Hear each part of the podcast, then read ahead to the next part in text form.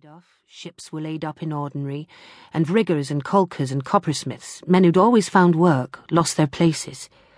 Still, even in thin times, men will have their drink, and we should have survived if Mother hadn't had the taste for it herself and poured the profits down her throat. Eventually, she forfeited the alehouse and tried her hand at a grog shop, but that failed too, and we were obliged to move to Lombard Street, to one room above the Shipwrights Arms. At first, Mother said it was no loss, that she was tired of grog shops anyway, listening to men's tall tales, winkling their money out of them, and pushing them out of the door when it was time for them to go home. She said she'd never been without work in her life, and it was simple enough. She'd take in sewing. But with so many men idle, other women had the same idea, and I imagine they had more refinement than my mother. Certainly they'd have had steadier hands. We pawned everything but the clothes we stood up in until at last it came to it that I should have to earn our keep. I was ready to do it. I've never been afraid of work. The only thing I didn't care for was the trade my mother put me to. I was fourteen, strong and healthy, and starting to have the shape of a woman. It was night work. The tariff was a halfpenny for a feel of me, under me skirts, and a penny for a rub of a man's misters, enough to bring him off. I wasn't to offer a full bill of fare.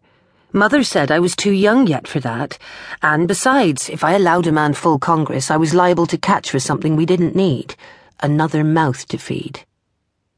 My principal place of business was the town quay, but if the moon was very bright, I'd take a customer into Pig Alley or down some dark cowl where we shouldn't be observed. The other girls gave me no trouble. We were all there out of necessity.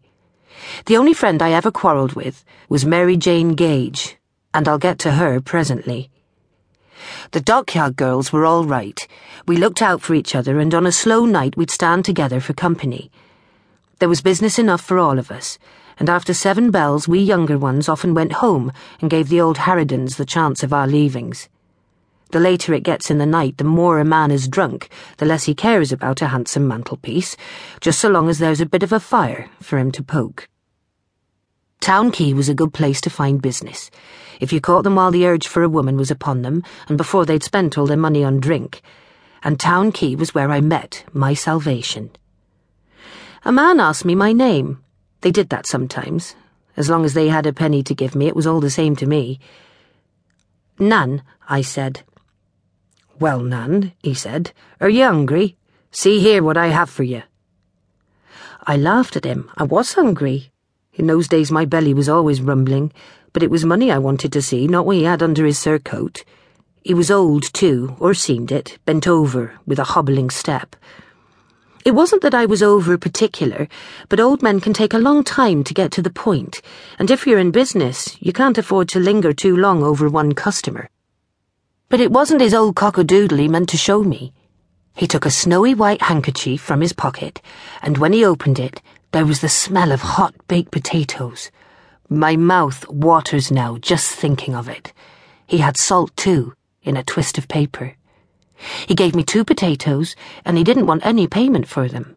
I could blush now to think how I'd mistaken his intentions. He asked me did I know my letters. I hardly did. Mother never managed to send me for any schooling. Would you like to learn?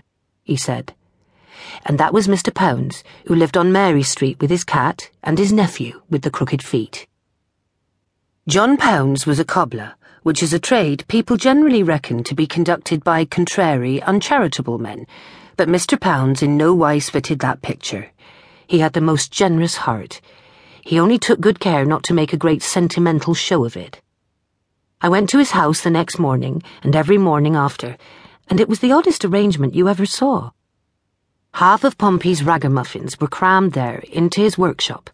Sometimes there were so many of us that we spilled out into the yard, and while Mr. Pounds mended boots, he taught us reading and writing and Bible stories and how to reckon up. Other things too.